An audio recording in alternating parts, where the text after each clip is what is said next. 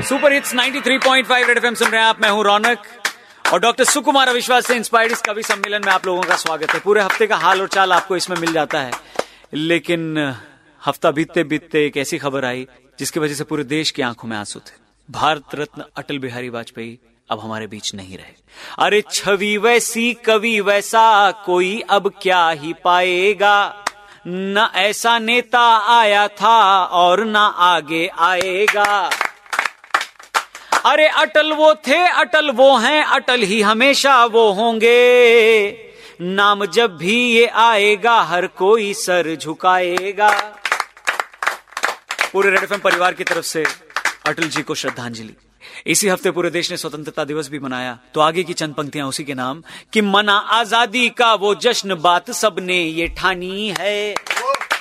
अरे एक होकर और मज़बूत बने ये बात मानी है।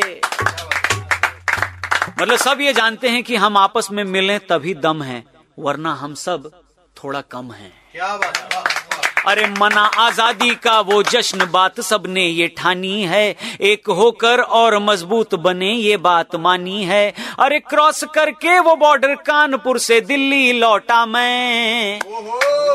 यही मकसद था कि हम समझे हम सब हिंदुस्तानी हैं। 93.5 रेड एफएम बजाते रहो जय हिंद।